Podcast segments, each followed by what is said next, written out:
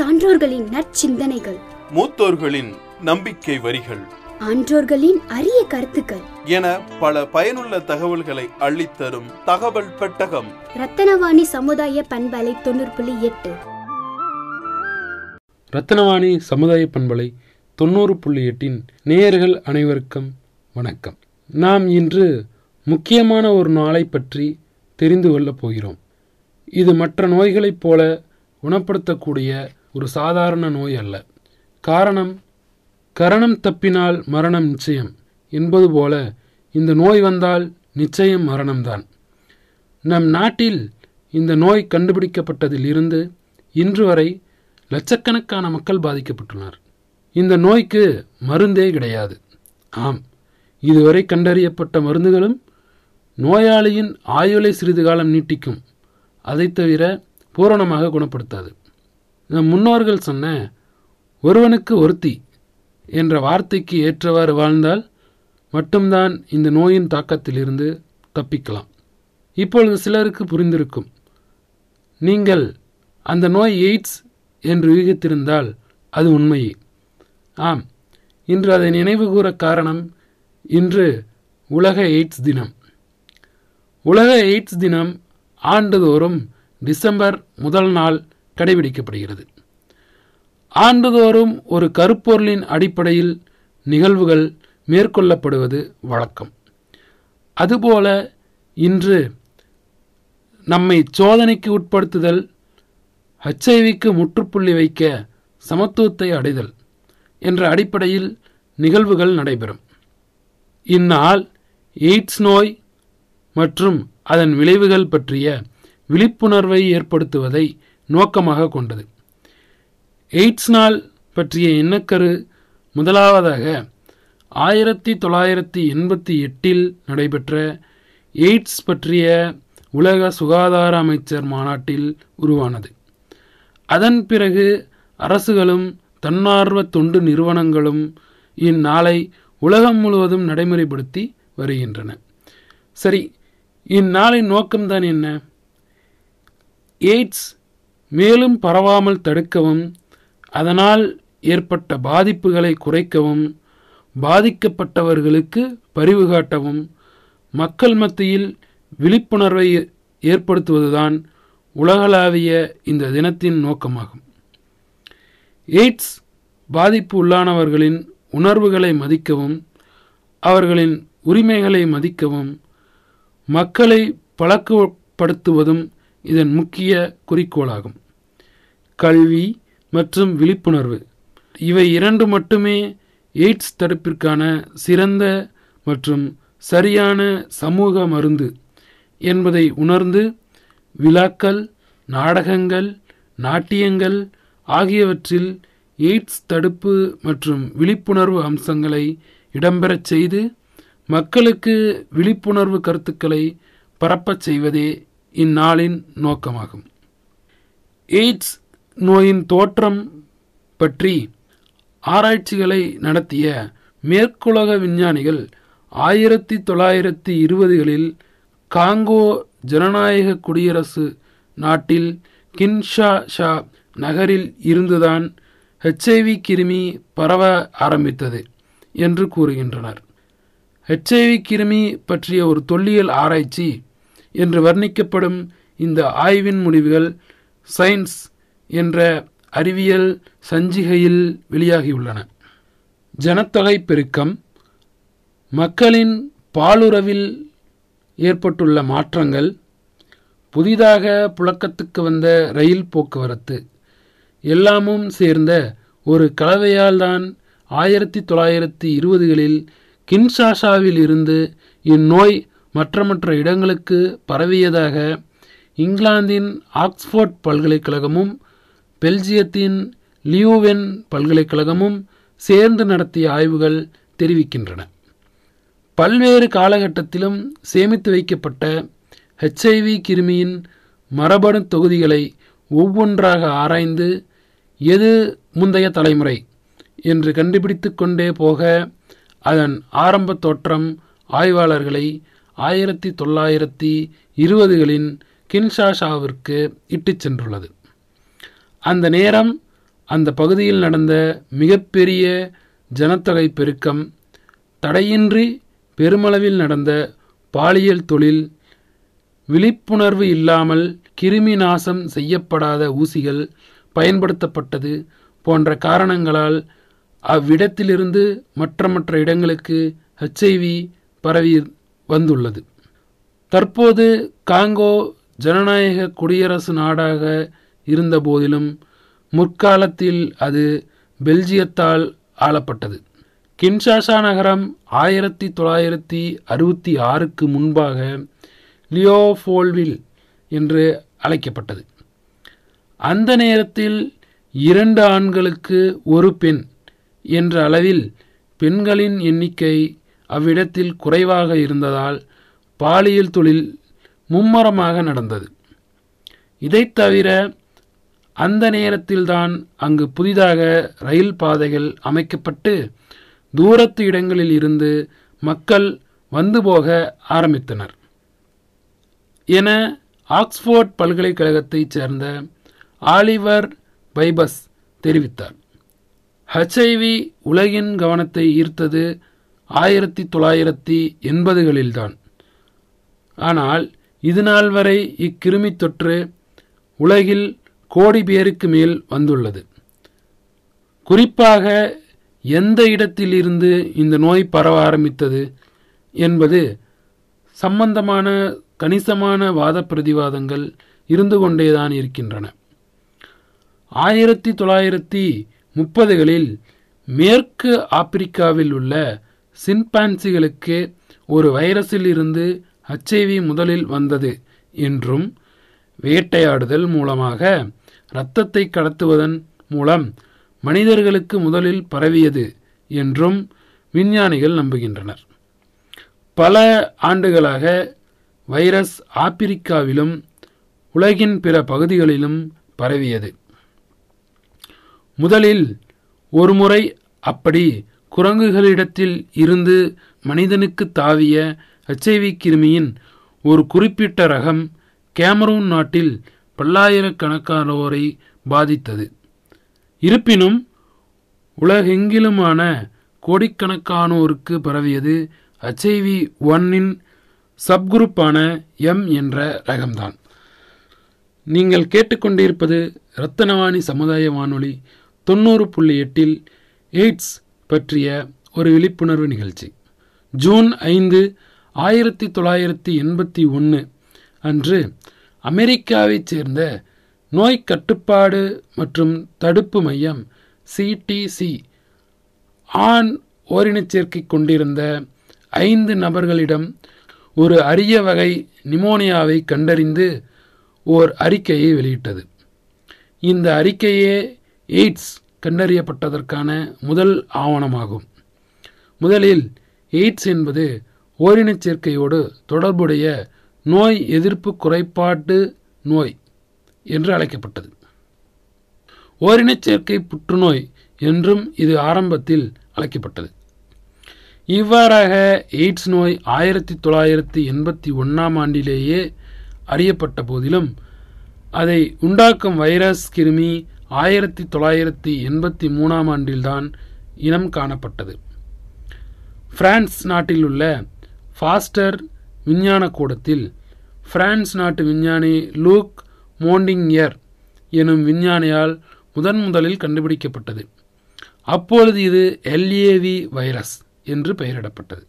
அதன் பிறகு ஆயிரத்தி தொள்ளாயிரத்தி எண்பத்தி நான்காம் ஆண்டு அமெரிக்காவில் உள்ள தேசிய புற்றுநோய் நிறுவனம் இக்கிருமிதான் எய்ட்ஸ் நோயை உண்டாக்குகிறது என்பதை உறுதிப்படுத்தியது.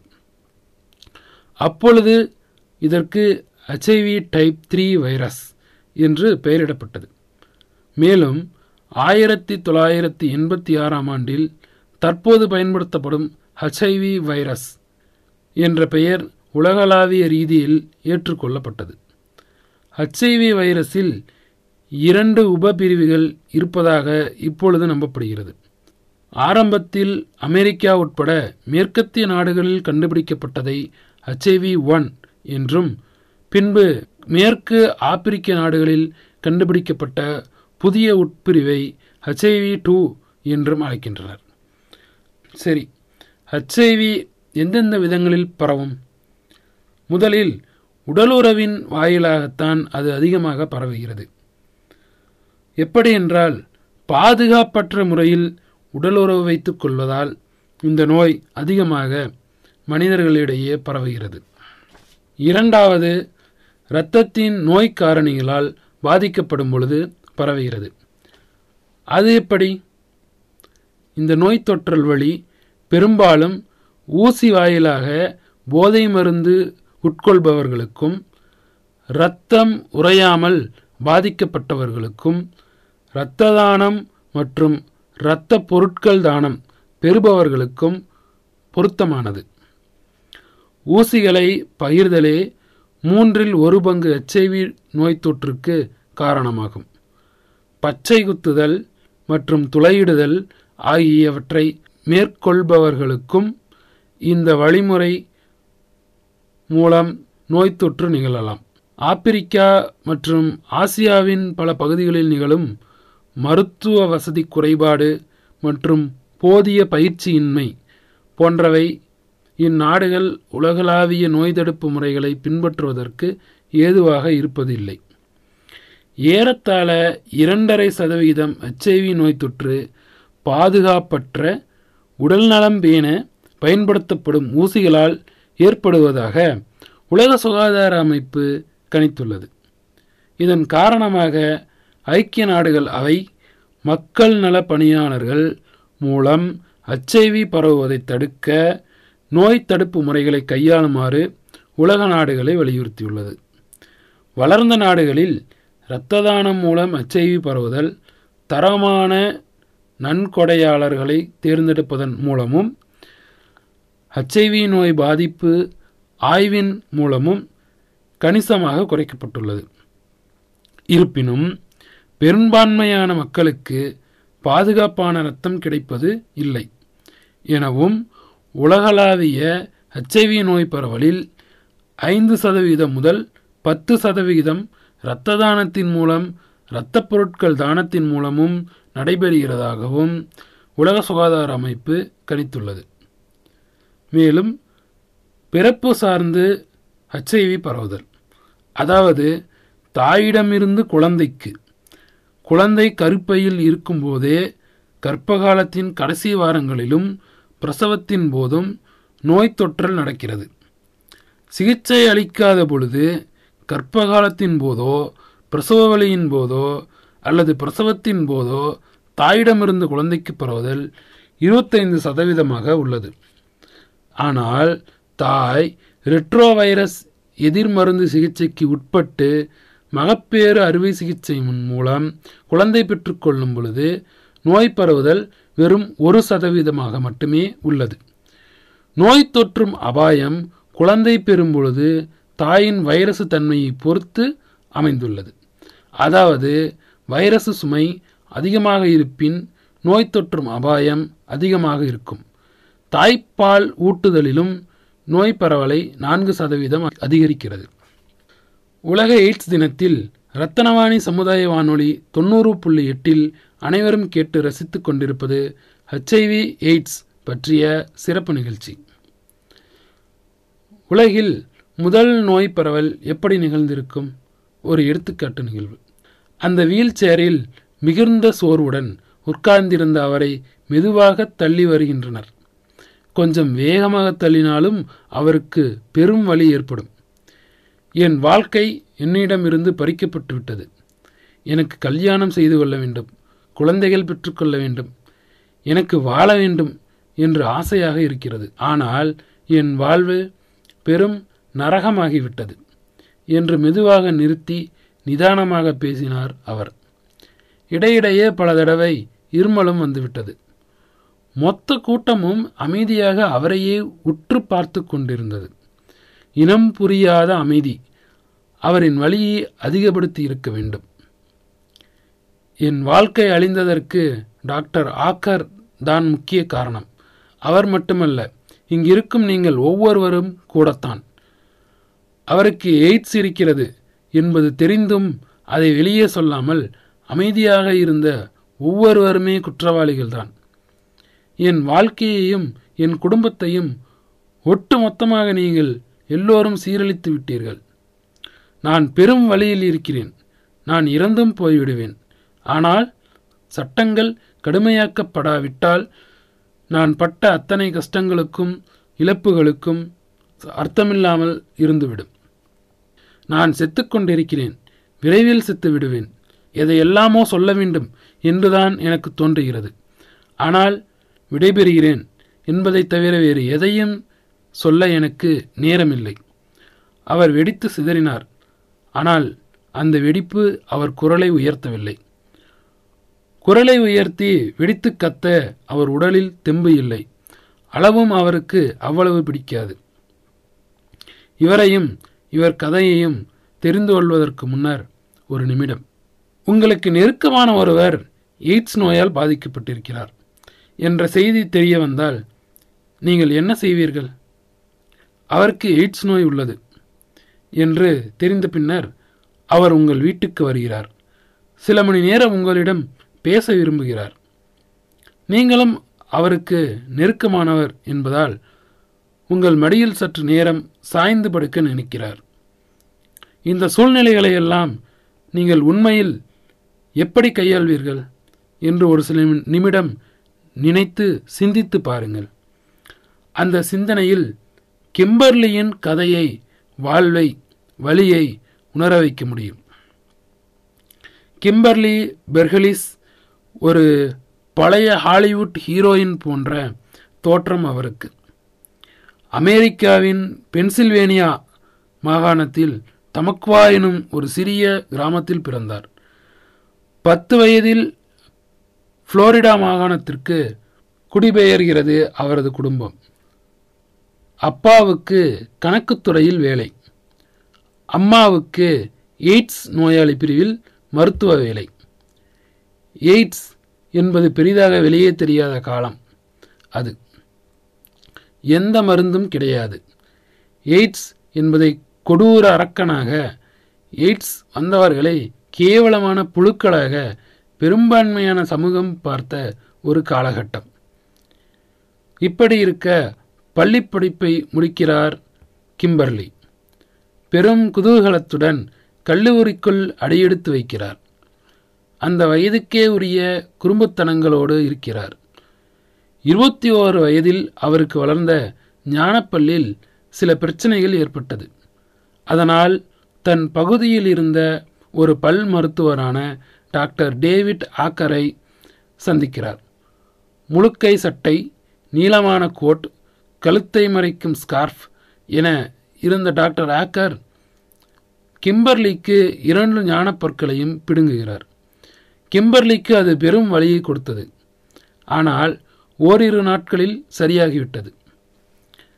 பற்கள் பிடுங்கப்பட்டு ஓராண்டு காலமாகி இருந்தது. ஒரு நாள் கல்லூரியில் இருந்து மிகுந்த சோர்வுடன் வீட்டுக்கு வருகிறார் கிம்பர்லி. சற்று காய்ச்சல் அடித்தது. மூச்சு திணறல். தொண்டை எரிச்சலும் கூட இருந்தது. சிகிச்சைகள் மேற்கொள்ளப்பட்டன. ஒரு வாரத்திற்குள் எல்லாம் சரியாகிவிடும் என்றே நினைத்தார்கள். ஆனால் நாளாக நாளாக உடல் மிகவும் மோசமாக தொடங்கியது. ஒரு கட்டத்தில் துணிந்து கேன்சராக இருக்குமோ? என்று நினைத்து அதற்கான பரிசோதனைகளும் செய்யப்பட்டன. ஆனால் கேன்சர் இல்லை. டாக்டர்களுக்கு ஒரே குழப்பம். ஆனால் கிம்பர்லியின் அம்மாவுக்கு மட்டும் ஒரு சின்ன சந்தேகம் மனதில் ஓரத்தில் இருந்து கொண்டே இருந்தது. அதுவாக இருக்கவே கூடாது என்று வேண்டியபடியே அந்த பரிசோதனையை கிம்பர்லிக்கு செய்து பார்த்தார் அவர் அம்மா ஆனா. ஆம் கிம்பர்லிக்கு ஹெச்ஐவி பாசிட்டிவ் எய்ட்ஸ். துடிதுடித்து போனார் ஆனா. மொத்த பேரும் கிம்பர்லி யாருடனோ உடலுறவு வைத்து கொண்டதில் இருந்துதான் இது ஏற்பட்டுள்ளது. என்று பேசத் தொடங்கிவிட்டனர். பேசுவது என்றால் சும்மா இல்லை. கதைக்கு கண் காது மூக்கு வாய் புருவம் கன்னம் கருவிழி என எல்லாம் வைத்து பேச ஆரம்பித்தார்கள். அதுவரை யாருக்கும் எந்த பதிலையும் கிம்பர்லி சொல்லிவிடவில்லை. ஆனால் ஒரு கட்டத்தில் என்ன செய்வதென தெரியாமல் அவள் அம்மா ஆனாவே கிம்பர்லியிடம் கேட்டுவிட்டார். என்னதாண்டி பண்ணி தொலைச்ச? சொல்லித் தொலையேன். யார் கூடன்னு சொல்லுடி என்று கூற உடைந்து நொறுங்கி உதிர்ந்து போனார் கிம்பர்லி. ஆனால் உறுதியாக சொன்னார் நான் யாருடனும் உடல் உறவு கொள்ளவில்லை. எந்த போதை ஊசியும் போடவில்லை.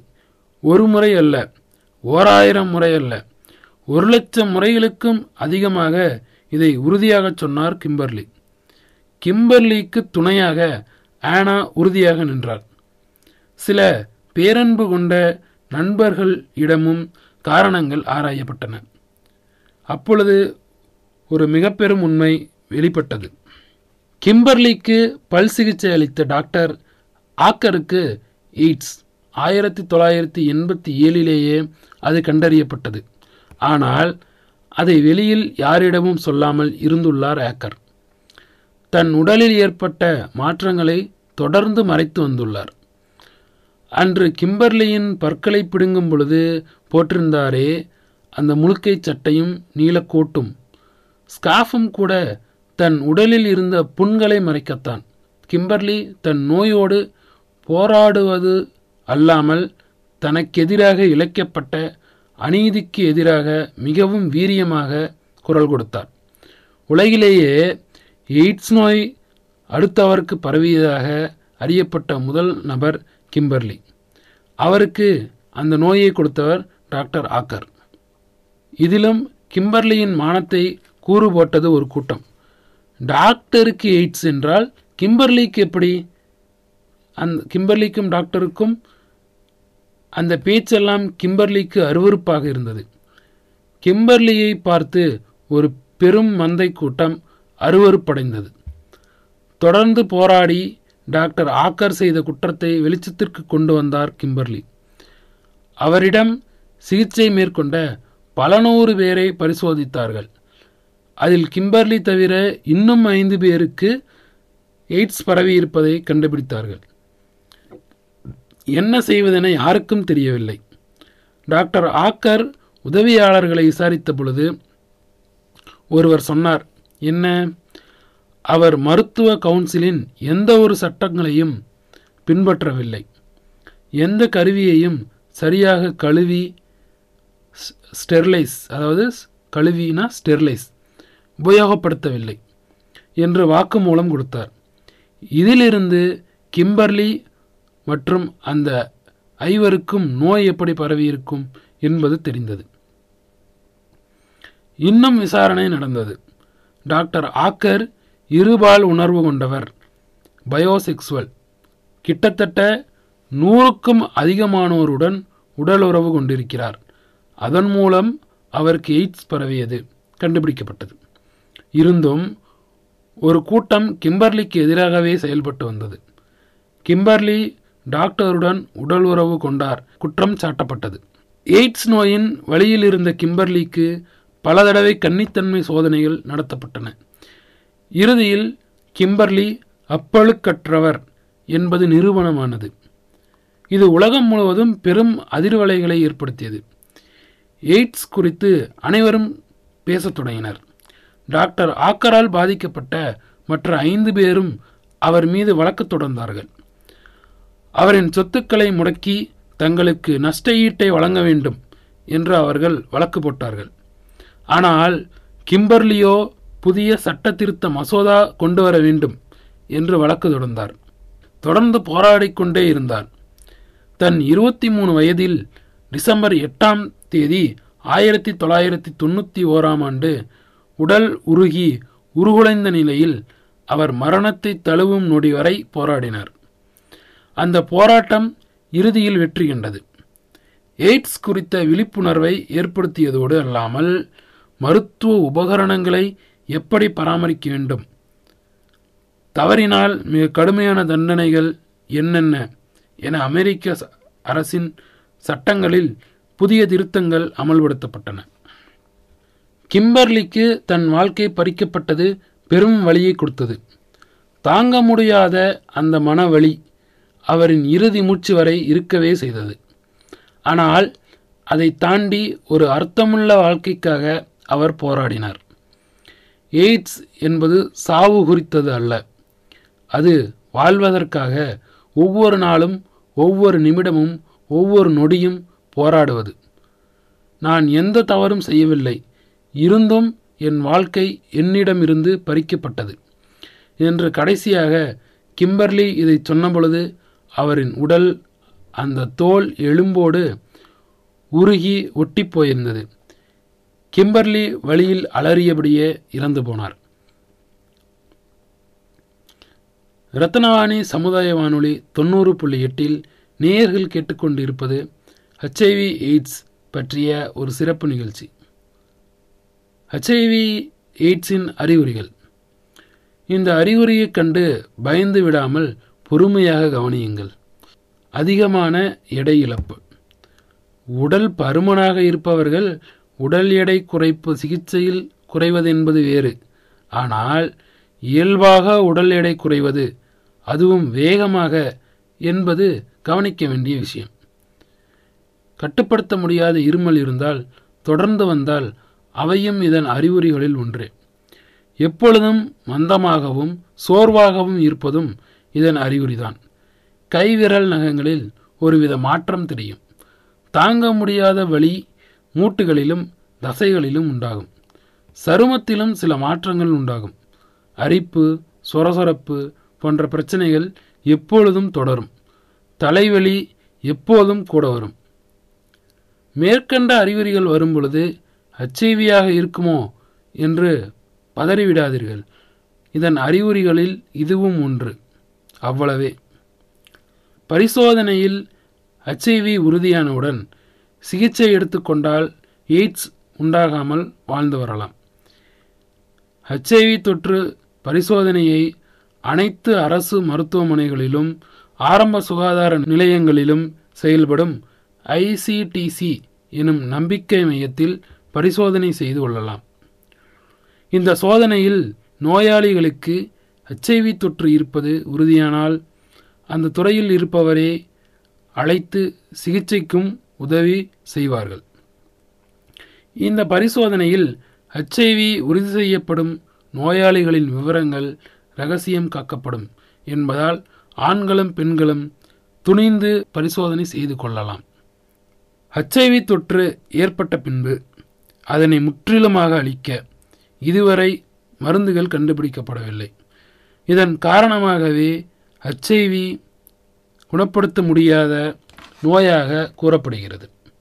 இருப்பினும் ஹச்ஐவி கிருமிகள் உடலினுள் பரவும் வேகத்தை குறைக்க கூடிய மருந்துகள் இப்பொழுது சந்தையில் கிடைக்கின்றன. நோய் தொற்றுக்கான சிகிச்சையுடன் இந்த மருந்துகளையும் முறையாக பயன்படுத்தினால் ஹச்ஐவி பாதிப்பு உள்ளவர்கள் பல ஆண்டுகள் உடல் ஆரோக்கியத்துடன் உயிர் வாழக்கூடிய நிகழ்வுகளும் நிகழ்ந்துள்ளன. ஹச்ஐவியை கட்டுப்படுத்தும் மருந்துகள் பொதுவாக ஆன்டி ரெட்ரோவைரஸ் மருந்துகள் என்று அழைக்கப்படுகின்றன. இம்மருந்துகள் பல்வேறு நிறுவனங்களின் மூலம் மூன்று நிலைகளில் கிடைக்கின்றன. இவை இரத்தத்தில் கலந்துள்ள வைரஸின் எண்ணிக்கையை குறைப்பதுடன் அவை பரவுவதையும் கட்டுப்படுத்துகின்றன. மருந்துகளில் ஏற்படும் ஒவ்வாமையை குறைக்க பொதுவாக ஆன்டி ரெட்ரோவைரஸ் மருந்துகளை கலப்பு சிகிச்சை முறையில் எடுத்துக்கொள்ள வேண்டும். என்று சிபாரிசு செய்யப்பட்டுள்ளது. ஆன்டி ரெட்ரோவைரஸ் மருந்துகளை பயன்படுத்துபவர்கள் முறையாகவும் தொடர்ச்சியாகவும் சிகிச்சை மேற்கொள்வது அவசியமாகும். ஹச்ஐவிக்காக மாத்திரமல்லாமல் அபாயகரமான வைரஸ் தொடர்பாக எத்தகைய தொற்றுகளுக்கும் இது பொருந்தும். சிகிச்சை மேற்கொள்ளப்படுவது மாத்திரமன்றி வைத்தியர்களின் ஆலோசனைப்படி உரிய மருந்தை உரிய நேரத்தில் உட்கொள்ளுதல் அவசியமானதாகும். மாறாக தான் நினைத்தவாறு மருந்துகளை உட்கொண்டால் அதன் பலன் குறைவாகவே இருக்கும். மேலும் தொடர்ச்சியாக மருத்துவரை உரிய நேரத்தில் சந்தித்து ஆலோசனை பெறுவதின் ஊடாக தான் உட்கொள்ளும் மருந்தின் ஆற்றலை அறிந்து கொள்ளவும் அதனால் ஏற்படும் பக்க விளைவுகளை அறிந்து விரைவாக அவற்றை போக்கிக் கொள்ளவும் முடியுமானதாக இருக்கும். ஒருமுறை ஆன்டிவைரஸ் மருந்துகளை பயன்படுத்த ஆரம்பித்து விட்டால் அவர்கள் வாழ்நாள் முழுவதும் அம்மருந்துகளை பயன்படுத்த வேண்டும். எனினும் இம்மருந்து வகைகளுக்கு அதிக பணம் செலுத்த வேண்டியிருந்ததால் சிலர் தொடர்ச்சியாக பயன்படுத்துவது இல்லை. இருப்பினும் தற்போது இம்மருந்துகளின் விலைகள் சிறிது குறைக்கப்பட்டிருக்கிறது. அதே நேரம் ஹச்ஐவியானது இம்மருந்து வகைகளுக்கு இசைவாக்கமடைந்து எதிர்ப்பை காட்டும் ஆபத்து நிலையும் தற்போது உருவாகியுள்ளதாக விஞ்ஞானிகள் கூறுகின்றனர். இதனால் ஹச்ஐவி தொற்று உடையோருக்காக பெரும்பாலும் ஏக காலத்தில் இரண்டு அல்லது மூன்று வகை மருந்துகள் வழங்கப்படுவது உண்டு. இவ்வாறான நிலைமைகளில் வைரஸ் இசைவாக்கத்தன்மை குறைவடையும். ஹச்ஐவி வைரஸானது உடலில் நீண்ட காலம் மறைந்து வாழத்தக்க வல்லமை வாய்ந்தது. இதனை நோய் தொற்றுக்குள்ளான குழந்தைகளுக்கு சிகிச்சையின் போது மருத்துவர்கள் கண்டறிந்துள்ளனர். ஒரு குழந்தை பிறக்கும் பொழுது ஹச்ஐவியால் பாதிக்கப்பட்டிருந்தால் ஆன்டி ரெட்ரோவைரஸ் கூட்டு மருந்து கொடுக்கப்படும் பொழுது ஒரு சில காலங்களுக்கு பிறகு இரத்த பரிசோதனை செய்யப்பட்டதில் அந்த குழந்தைக்கு அச்சைவி தொற்று எதுவும் இல்லை. என்று காட்டியது. அதன் பின்னர் அவருக்கு சிகிச்சைகள் நிறுத்தப்பட்டு இரண்டு ஆண்டுகள் கழித்த பிறகு அவர் உடலில் அச்சைவி தொற்று இருந்தது கண்டறியப்பட்டுள்ளது. எனவே அச்சைவியானது பல்லாண்டு காலம் பதுங்கி மீண்டும் வெளிப்படும். ஹச்ஐவி கிட்டத்தட்ட அனைத்து உறுப்பு மண்டலங்களையும் பாதிக்கும். முதலில் சுவாச நோய் தாக்கம் நியூமோசிஸ்டிஸ் நிமோனியா இது ஆரோக்கியமான நோய் எதிர்ப்பு திறன் பெற்றவர்களில் மிக அரிதாகவும் ஹெச்ஐவி நோயால் பாதிக்கப்பட்டவர்களில் சாதாரணமாகவும் காணப்படுகிறது. இந்நோய் நியூமோசிஸ்டிஸ் ஜிரோவேசியை எனும் கிருமியினால் ஏற்படுகிறது. காசநோய் தாக்கம் மேற்கத்திய நாடுகளில் பயன்படுத்தப்படும் நேரடி சிகிச்சை முறை மற்றும் ஏனைய மேம்படுத்தப்பட்ட நடைமுறைகளினாலும் குறைந்து வருகின்றன. ஆனால் ஹெச்ஐவி பரவியுள்ள வளர்ந்து வரும் நாடுகளில் இத்தகைய மாற்றங்கள் எதுவும் இல்லை. ஹெச்ஐவி நோய் தாக்கம் அதிகரிக்கும் பொழுது காசநோய் சுவாச நோய் தன்மையில் இருந்து மாறுபட்டு நுரையீரலுக்கு வெளியே உட்பரவிய நோயாக வெளிப்படுகிறது. நோய் அறிகுறிகள் ஒரே பகுதியில் அல்லாமல் வெதுவாக எலும்பு மஜ்ஜை எலும்பு சிறுநீரகம் மற்றும் இரைப்பை குடல் கல்லீரல் மண்டல நாள முடிச்சு மற்றும் மைய நரம்பு மண்டலம் போன்றவைகளை பாதிக்கிறது. மற்றுமொன்று இரைப்பை குடல் கிருமி தாக்கங்கள் உணவுக்குழல் அலர்ஜி என்பதன் மூலமாகவும் இது பரவும். உணவுக்குழல் அலர்ஜி என்பது உணவுக்குழலின் அதாவது தொண்டையையும் இரைப்பையையும் இணைக்கும் குழல். கீழ் முனையில் உள்ள படர்சவில் ஏற்படும் அலர்ஜி ஆகும். ஹச்ஐவி நோய் பாதிக்கப்பட்ட நபர்களில் இது காளான் வைரஸினால் ஏற்படுகிறது. நரம்பு மண்டலம் மற்றும் மனநலமும் பாதிக்கப்படும். இந்நோயின் போது நாளடைவில் பலகீனமாகிவிட்ட நரம்பு மண்டலத்தை நுண்ணுயிரிகள் தாக்குவதன் மூலமாகவோ அல்லது நேரடி நோய்ப்பிணியின் காரணமாகவோ விதவிதமான மூளை நரம்பு விளைவுகள் ஏற்படலாம். இந்த பரவல் மேற்கத்திய நாடுகளில் பத்து முதல் இருபது சதவிகிதமும் இந்தியாவில் ஒன்று முதல் இரண்டு சதவிகிதமும் இருக்கும். இந்த வித்தியாசம் அச்சேவியின் உள்வகைகளை பொறுத்து இருக்கும். மேலும் கட்டிகளும் புண்களும் கூட ஏற்படும். அச்சைவி நோயாளிகள் பலவிதமான புற்றுநோய்களுக்கான வாய்ப்பை பெருமளவு கூட்டியிருக்கின்றனர். இது பிரதானமாக புற்றுநோய் திறனுள்ள டிஎன்ஏ வைரஸ்களான இபிவி கபோசியின் சதைப்புற்று தொடர்புடைய ஹெர்பிஸ் வைரஸ் மற்றும் மனித பப்பிலோமா நச்சுயிரி போன்றவைகளினால் சக தோற்றத்தால் ஏற்படுத்தப்படுகிறது. கபோசியின் சதைப்புற்று நோயாளிகளில் சாதாரணமாக காணப்படும் கட்டியாகும். இந்த கட்டி ஆயிரத்தி தொள்ளாயிரத்தி எண்பத்தி ஒன்றில் ஓரினச் சேர்க்கையாளர்களிடையே தென்பட்டதே எய்ட்ஸ் பரவலின் முதன்மை அறிகுறிகளில் ஒன்றாகும். ஆயிரத்தி தொள்ளாயிரத்தி தொண்ணூறில் உலக சுகாதார நிறுவனம் இந்த நோய் தொற்றுகளையும் நிலைகளையும் ஒன்றுபடுத்தி ஹச்ஐவி ஒன் ஆல் பாதிக்கப்பட்ட நோயாளிகளுக்கான வகைப்பாட்டு முறையை அளித்துள்ளது. இது செப்டம்பர் ரெண்டாயிரத்தி ஐந்தில் மறுவரையறை செய்யப்பட்டது. இந்நோய் நிலைகள் பெருமளவு ஆரோக்கியமான மனிதர்களில் எளிதாக குணப்படுத்தவல்ல சந்தர்ப்பவாத நோய் தொற்றுகளே ஆகும். நிலை ஒன்று. ஹச்ஐவி தொற்று அறிகுறிகளற்றதாக இருக்கிறது. இதை எய்ட்ஸ் என்று கூற முடியாது. நிலை இரண்டு. இது தோல் மற்றும் ஜவ்வு வெளிப்பாடுகளையும் திரும்பத் தோன்றும் மேல் சுவாச பாதையின் நோய் தொற்றுகளையும் கொண்டு இருக்கும் அதன் பிறகு நிலை மூணு. ஒரு மாதத்துக்கு மேலாக இருந்து கொண்டே இருக்கும் காரணம் கூற இயலாத நாள்பட்ட வயிற்றுப்போக்கு. கடுமையான பாக்டீரியாக்களின் தொற்று மற்றும் நுரையீரல் சம்பந்தப்பட்ட காசநோயையும் கொண்டிருக்கும். நிலை நாலு. இது மூளையின் டாக்ஸோபிளாசுமேசியையும் உணவுக்குழல் மூச்சுக்குழல் சிறுமூச்சுக்குழாய் நுரையீரல் போன்றவற்றில் கேண்டிடியாசிசு கபோசியின் சதைப்புற்று ஆகியவற்றையும் கொண்டு இருக்கும். இந்நோய்கள் எய்ட்ஸின் அறிகுறிகளாக திகழ்பவை. எய்ட்ஸின் தவறான நம்பிக்கைகள். ஹெச்ஐவி எய்ட்ஸை சுற்றி பல தவறான கருத்துக்களும் நிலவுகின்றன.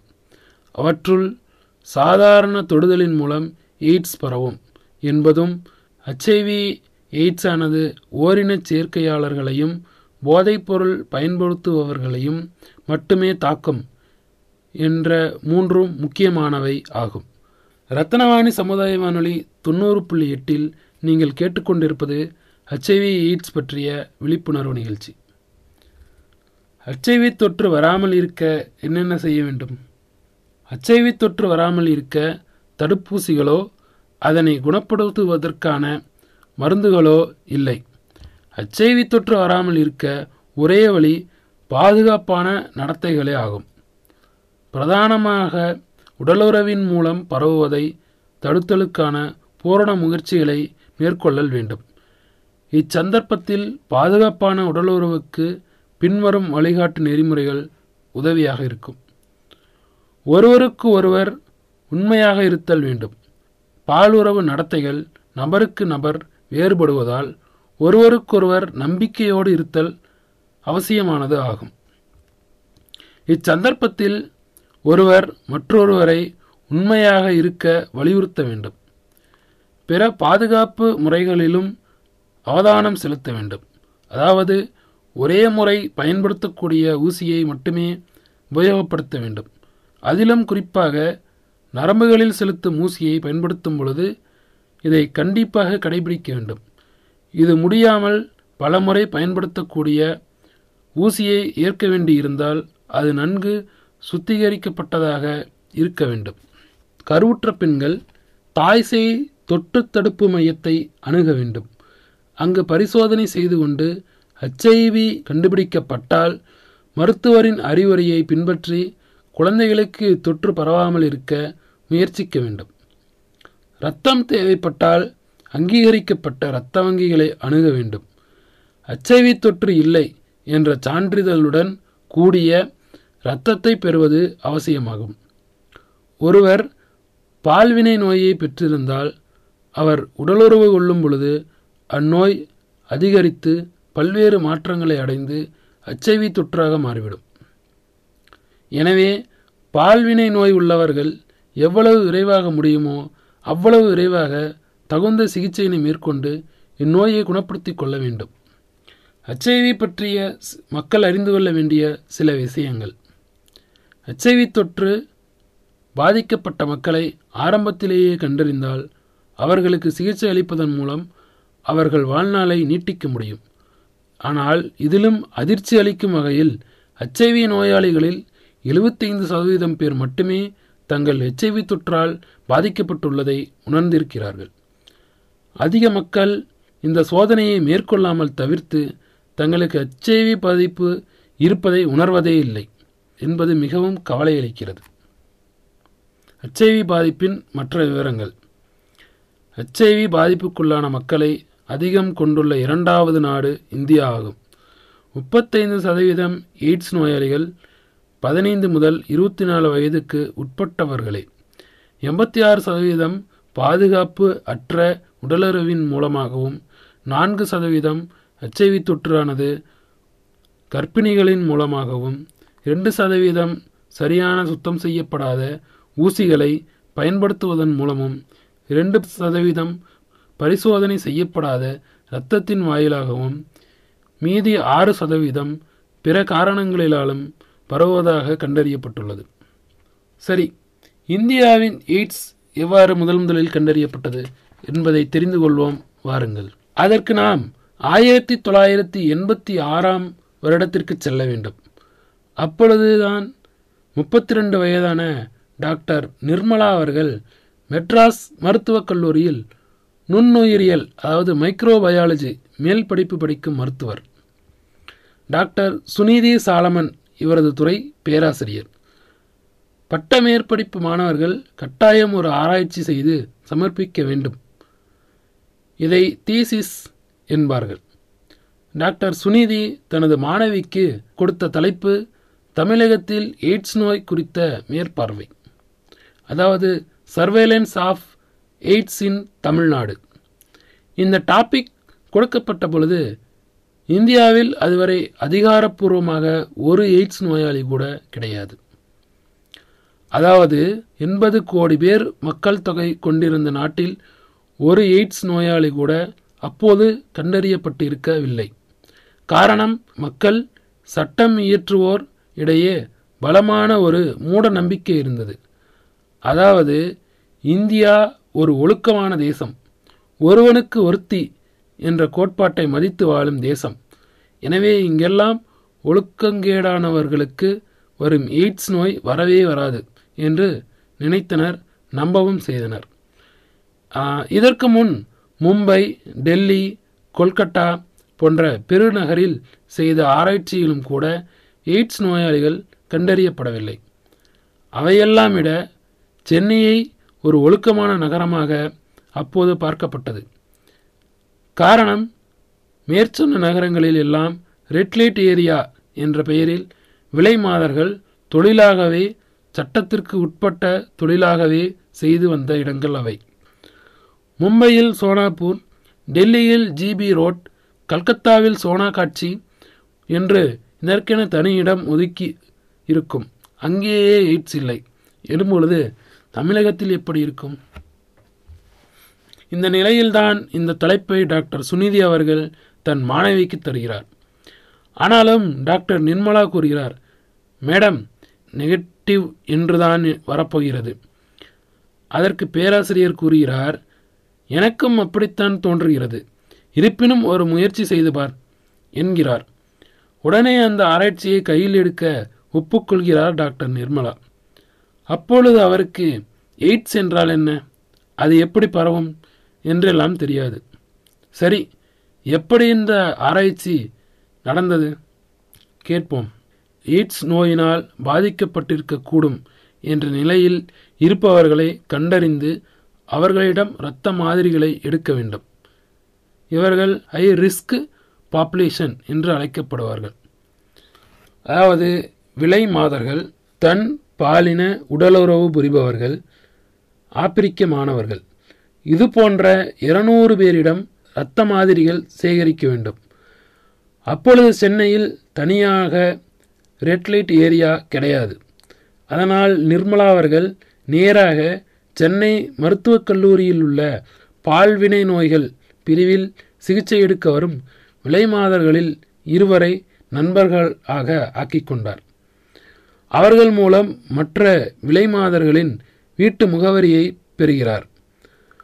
விலைமாதர்கள் கைது செய்யப்பட்டால் அவர்கள் விஜிலன்ஸ் ஹோம் எனும் இடங்களில் தங்க வைக்கப்பட்டிருந்தனர். அவர்களின் கேஸ் சீட்டுக்கு மேல் வி ஹோம் என்று எழுதப்பட்டிருக்கும். இதை ரிமாண்ட் ஃப்ரிசன் என்று கூறுவார்கள். கிராமத்தில் வெளியில் எங்கும் செல்லாமல் வளர்க்கப்பட்ட டாக்டர் நிர்மலா அவர்களுக்கு இந்த ரிமாண்ட் ஃப்ரீசனுக்கு சென்று அங்குள்ள அதிகாரிகளிடம் பேசி உள்ளே சென்று விலை மாதர்களிடம் இரத்த மாதிரிகளை எடுப்பது பெரிய சவாலாகவே இருந்தது. அப்போது அவருக்கு உந்து சக்தியாக இருந்தவர் அவரது கணவர் வீரப்பன் ராமமூர்த்தி. காலையில் பணிக்கு செல்லும் முன் தன் மனைவியை ஸ்கூட்டரில் ஏற்றிக்கொண்டு ரிமேன் ஹவுஸிற்கு சென்று விடுவார். அங்கு நிர்மலா இரத்த மாதிரிகளை சேகரிப்பார். இப்படியாக எண்பது இரத்த மாதிரிகள் சேகரித்து விட்டார்கள். ரத்தம் சேகரிக்கும் பொழுது கிளவுஸ் அதாவது கையுறை போடவில்லை. பாதுகாப்பு உபகரணங்கள் கிடையாது. டாக்டர் நிர்மலா கூறுகிறார் விலை மாதர்களிடம் எதற்காக இரத்த சோதனை எடுக்கப்படுகிறது? என்று நான் கூறவில்லை. கூறினாலும் அவர்களுக்கு புரிந்திருக்காது. காரணம் அப்போது எய்ட்ஸ் என்ற நோயை பற்றி மருத்துவர்களுக்கே தெரியாது என்கிறார். எடுக்கப்பட்ட அந்த இரத்த மாதிரிகளில் இருந்து சீரம் மட்டும் தனியாக பிரிக்கப்பட்டது.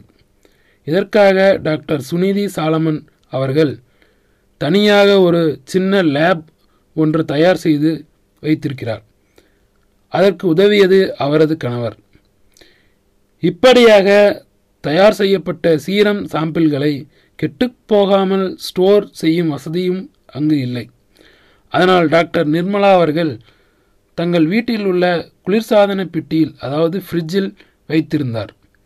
அந்த காலத்தில் சென்னையில் ஹெச்ஐவி கிருமியை கண்டறியும் எலிசா பரிசோதனையும் பரிசோதனை செய்யும் வசதியும் இல்லை. இதற்காக டாக்டர் சுனிதா அவர்கள் வேலூரில் இயங்கி வரும் கிறிஸ்துவ மருத்துவக் கல்லூரியில் ஏற்பாடு செய்கிறார். டாக்டர் நிர்மலாவும் அவரது கணவரும் இந்த இரத்த மாதிரிகளை ஐஸ் பாக்ஸில் போட்டுக்கொண்டு வேலூரில் உள்ள காட்பாடிக்கு செல்லும் இரவு ரயில் வண்டியில் ஏறினர். காட்பாடியிலிருந்து சிஎம்சி மருத்துவமனைக்கு ஆட்டோவில் சென்று இறங்குகிறார்கள். அங்கு வைராலஜி துறை தலைவர் டாக்டர் ஜெகப் டி ஜான் அவர்கள் இவர்களுக்கு சார்ஜ் பாபு எரிக் சிமோஸ் என்ற இரண்டு ஜூனியர்களை துணைக்கு வேலை செய்ய அனுப்புகிறார். காலை எட்டு முப்பது மணிக்கு இரத்த மாதிரிகளை ஆராயும் பணியை doctor Nirmala doctor George Babu doctor Eric Simon தொடங்குகிறார்கள். வேலை நடந்து கொண்டிருக்கும் பொழுது மதியம் கரண்ட் போய்விட சரி ஒரு டீ சாப்பிட்டு வரலாம் என்று மூவரும் சென்று என்று மூவரும் சென்று வருகின்றனர் கரண்ட் வந்ததும் நிர்மலா மற்றும் சார்ஜ் இருவரும் வந்து திறந்து பார்த்தால் ஆறு சாம்பிள்கள் மஞ்சள் நிறத்தில் மாறியிருக்கின்றன. பின்னால் வந்த எரிக் சிமோவுசும் இதை ஆமோதிக்கிறார். அவர்கள் யாராலும் இந்த முடிவுகளை நம்ப முடியவில்லை. இருப்பினும் பாசிட்டிவ் என்று வந்த அந்த தகவலை யாரிடமும் சொல்லாதீர்கள். வைராலஜி தலைவர் கேட்டுக்கொண்டதற்கு இணங்க நேரே சென்னையே சென்று தன் தன் துறைத் தலைவர் சாலமனிடம் விஷயத்தை கூறுகிறார் டாக்டர் நிர்மலா. அடுத்த நாள் காலை சுனிதி அவர்கள் நேராக ரிமாண்ட் ஹோமிற்கு சென்று அந்த ஆறு பாசிட்டிவ் ரிசல்ட் வந்த இரத்த மாதிரிகளை கொண்ட விலை மாதர்களிடம் இருந்து மீண்டும் ரத்தம் எடுக்கிறார்.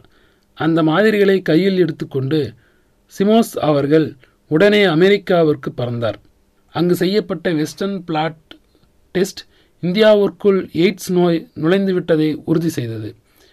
இந்த செய்தி உடனே ஐசிஎம்ஆர் அமைப்புக்கு தெரிவிக்கப்பட அங்கிருந்து செய்தி பிரதமர் ராஜீவ்காந்தி அவர்களுக்கு தெரிவிக்கப்பட்டது. ஐசிஎம்ஆர் என்றால் Indian council for medical research. பிறகு தமிழக சுகாதார அமைச்சர் ஹண்டேவுக்கு தெரிவிக்கப்பட்டது. மே மாதம் நடந்த தமிழ்நாடு சட்டசபை கூட்டத்தில் இந்த கெட்ட செய்தியை ஹண்டே மக்களுக்கு கூறினார். அப்பொழுது டாக்டர் சுனிதியும் டாக்டர் நிர்மலாவும் சட்டமன்றத்தின் பார்வையாளர்கள் கூடத்தில் அமர்ந்து இருந்தார்கள். இந்த செய்தி வெளிப்பட்டதும் மக்கள் கொந்தளித்தனர். என்னது? தமிழ்நாட்டில் எய்ட்ஸா? ஒழுக்க பூமியான தமிழ்நாட்டில் எய்ட்ஸ் வர வாய்ப்பே இல்லை. இந்த டாக்டருங்க எடுத்த டெஸ்ட்டில் தான் தப்பு இருக்கும். சுனிதி சாலமன் மகாராஷ்டிராக்காரங்க. தமிழ்நாட்டு மேலே வீணா பொய் புரளி கிளப்புறாங்க என்றெல்லாம் பேச ஆரம்பித்தனர்.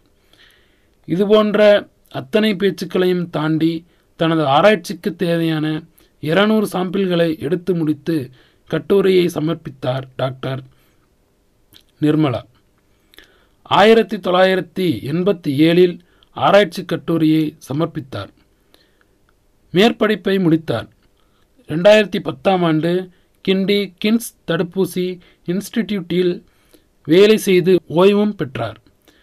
இவர் கண்டுபிடித்த அந்த முதல் நோயாளிகளுக்கு பிறகு இந்தியா எய்ட்ஸ் மீது கொண்ட பார்வை மாறியது. தற்போது இரண்டாயிரத்தி ஆறா கணக்குப்படி இருபது லட்சம் எய்ட்ஸ் நோயாளிகளைக் கொண்டு உலகின் எய்ட்ஸ் நோயாளிகள் அதிகம் வசிக்கும் நாடுகளில் இந்தியாவும் ஒரு நாடாக இருக்கிறது.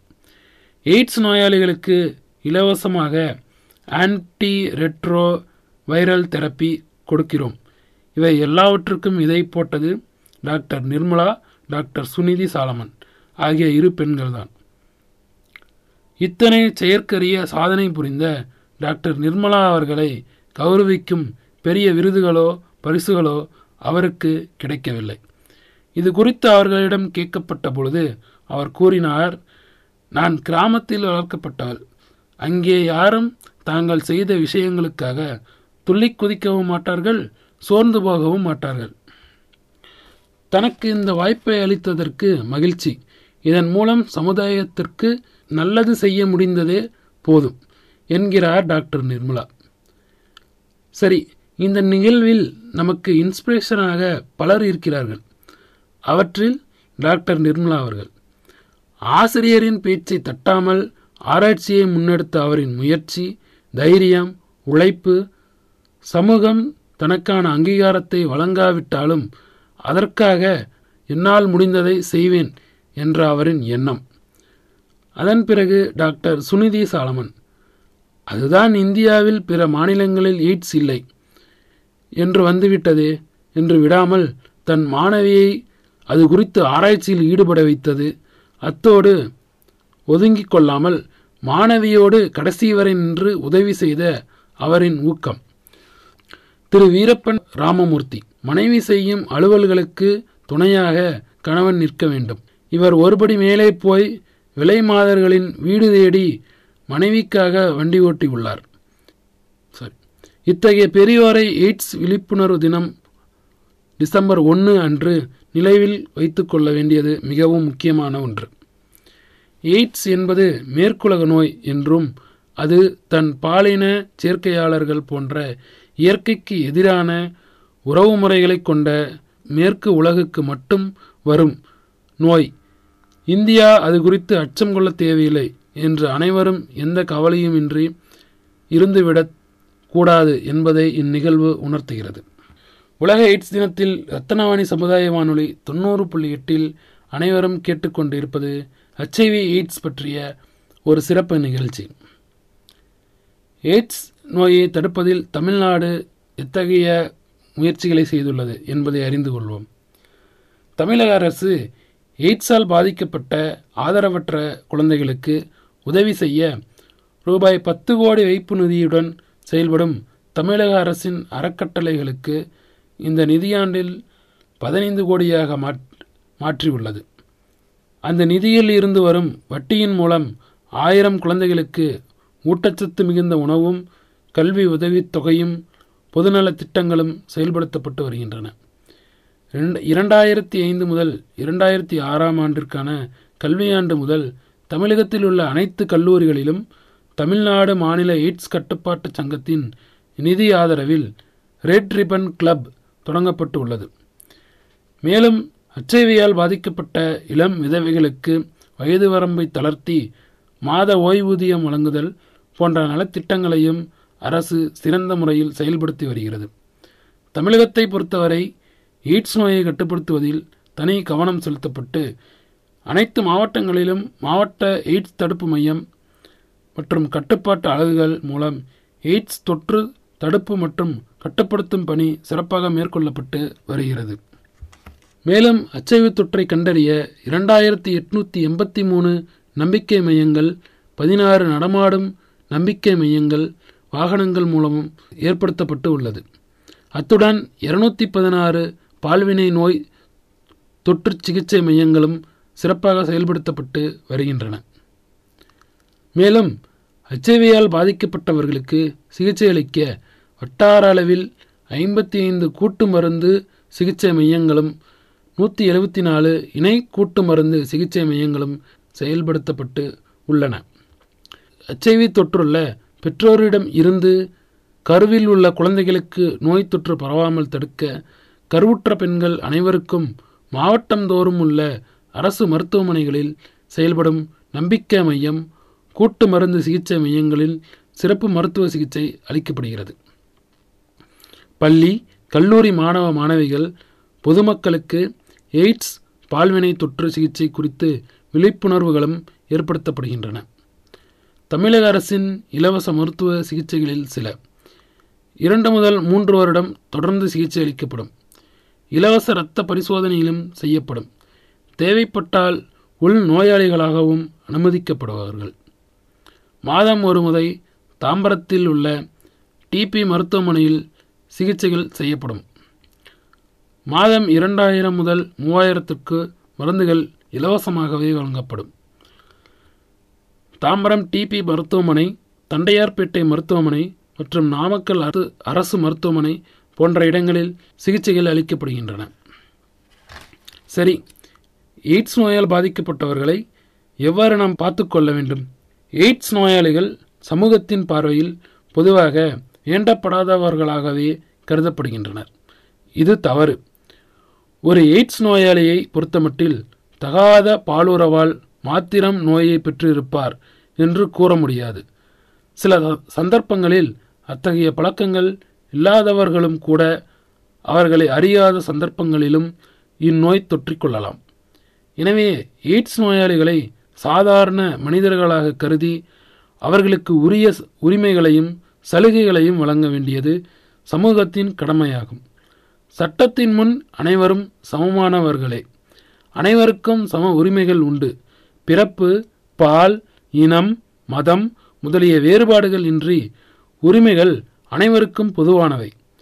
எய்ட்ஸால் பாதிக்கப்பட்டவர்கள் என்பதற்காக அவர்களுக்கு இந்த உரிமைகள் மறுக்கப்படக்கூடாது. தெரிந்து தெளிவடைதல் ஒப்புக்கொள்ளுதல் என்பது ஒரு விஷயத்தையும் அதற்கு உட்பட்டவர் அதனை புரிந்து கொண்டு சுயமாக முடிவெடுப்பதாக இருக்க வேண்டும்.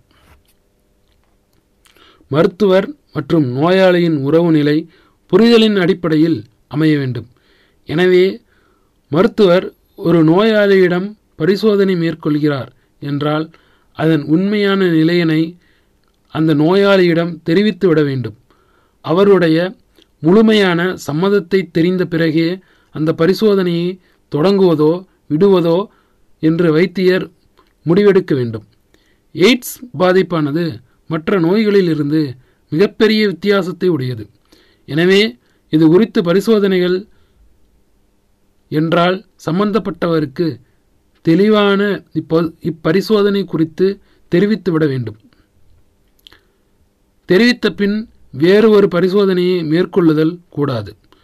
இது நோயாளியின் உரிமையாகும். அப்படி ஏதேனும் தவறு நேர்ந்தால் அது குறித்து நோயாளிகளினால் நீதிமன்றத்தை அணுக முடியும். ஆனால் ஹெச்ஐவி மற்றும் எய்ட்ஸுடன் வாழும் மக்கள் நீதிமன்றம் செல்ல அஞ்சுகின்றனர். ஏனெனில் வெளி உலகிற்கு தங்களின் நிலைமை தெரிந்துவிடும் என்று பயப்படுகிறார்கள். வேறுபடுத்தி பார்க்கும் போக்கிற்கு எதிரான உரிமை எனும் பொழுது எல்லோரையும் சமமாகவே நடத்த வேண்டியது அடிப்படை உரிமையாகும். இதனை அரசாங்கம் போற்றுகிறது. ஆனால் தனியாரிடம் இது காணப்படுவது குறைவு. இது குறித்து சட்டம் தெரிவிக்கும் கருத்து அரசு துறையோ அல்லது அரசு சார்புடைய நிறுவனங்களோ அல்லது தனியார் துறையோ. தங்களிடம் பணிபுரிந்தவர்கள் இடையே வேறுபாடு இருக்கக்கூடாது என்பதாகும். தங்கள் உடல் நலனில் அக்கறை காட்டுதல் என்பது ஒவ்வொரு மனிதனுக்குமான அடிப்படை உரிமையாகும். எனவே எய்ட்ஸ் நோயாளிகள் பரிசோதனைக்காக மருத்துவமனையை அணுகும்போது அவர்களை மருத்துவமனையில் சேர்க்க மறுப்பதோ சிகிச்சை அளிக்க மறுப்பதோ கூடாது. அப்படி நடந்தால் அதற்கு எதிராக சட்டத்தை நாடலாம். அதேபோல் பணிபுரியும் இடங்களில் அச்சைவி நோயாளிகளை வேறுபடுத்தி பார்க்கக்கூடாது. உடல்நலக் குறைவின் காரணமாக ஒருவர் தொடர்ந்து வெகுநாள் பணிக்கு வரவில்லை என்றால் அவர்களை வேலையை விட்டு நீக்கலாம். ஆனால் ஹச்ஐவி உள்ளது என்ற ஒரே காரணத்திற்காக ஒருவரை வேலையை விட்டு நீக்க கூடாது. அப்படி செய்தால் அவர்கள் சட்டப்பூர்வமான நடவடிக்கைகளை மேற்கொள்ளலாம். எனவே சாதாரண மனிதர்களைப் போல ஹெச்ஐவி எய்ட்ஸ் நோயாளிகளுக்கும் எல்லா உரிமைகளும் உண்டு. அந்த உரிமைகள் மறுக்கப்படும் பொழுது அவர்கள் நீதிமன்றத்தை நாடலாம். எய்ட்ஸ் வந்துவிட்டால் மனம் தளராமல் தன்னம்பிக்கையை வளர்த்து கொண்டு அமைதியாக வாழ பழகிக்கொள்வதுடன் மிகுந்த ஓய்வு எடுப்பதுடன் சத்துள்ள உணவை உட்கொள்ள வேண்டும். ஹச்ஐவி பாதித்தவர்களை ஒதுக்கி வைக்காமல் அவர்களையும் சமமாக பாவித்து அவர்களோடு இணைந்து வாழ்வது அவர்களின் ஆயுளை அதிகரிக்க உதவும். என்று மக்களிடம் விழிப்புணர்வை உண்டாக்கவே உலக சுகாதார நிறுவனம் அறிவுறுத்தியுள்ளது. அதற்கேற்ப ஒவ்வொரு ஆண்டும் டிசம்பர் ஒன்று அன்று உலக எய்ட்ஸ் தினம் கடைபிடிக்கப்படும். அன்று எய்ட்ஸ் குறித்து விழிப்புணர்வு பிரச்சாரங்கள் நடத்தப்பட்டு வருகின்றன. ஹெச்ஐவி தொற்று கண்டறிந்த பிறகு முறையான சிகிச்சை எடுத்துக்கொண்டால் எய்ட்ஸ் எனும் உயிர்கொல்லி வராமல் தடுக்கலாம்.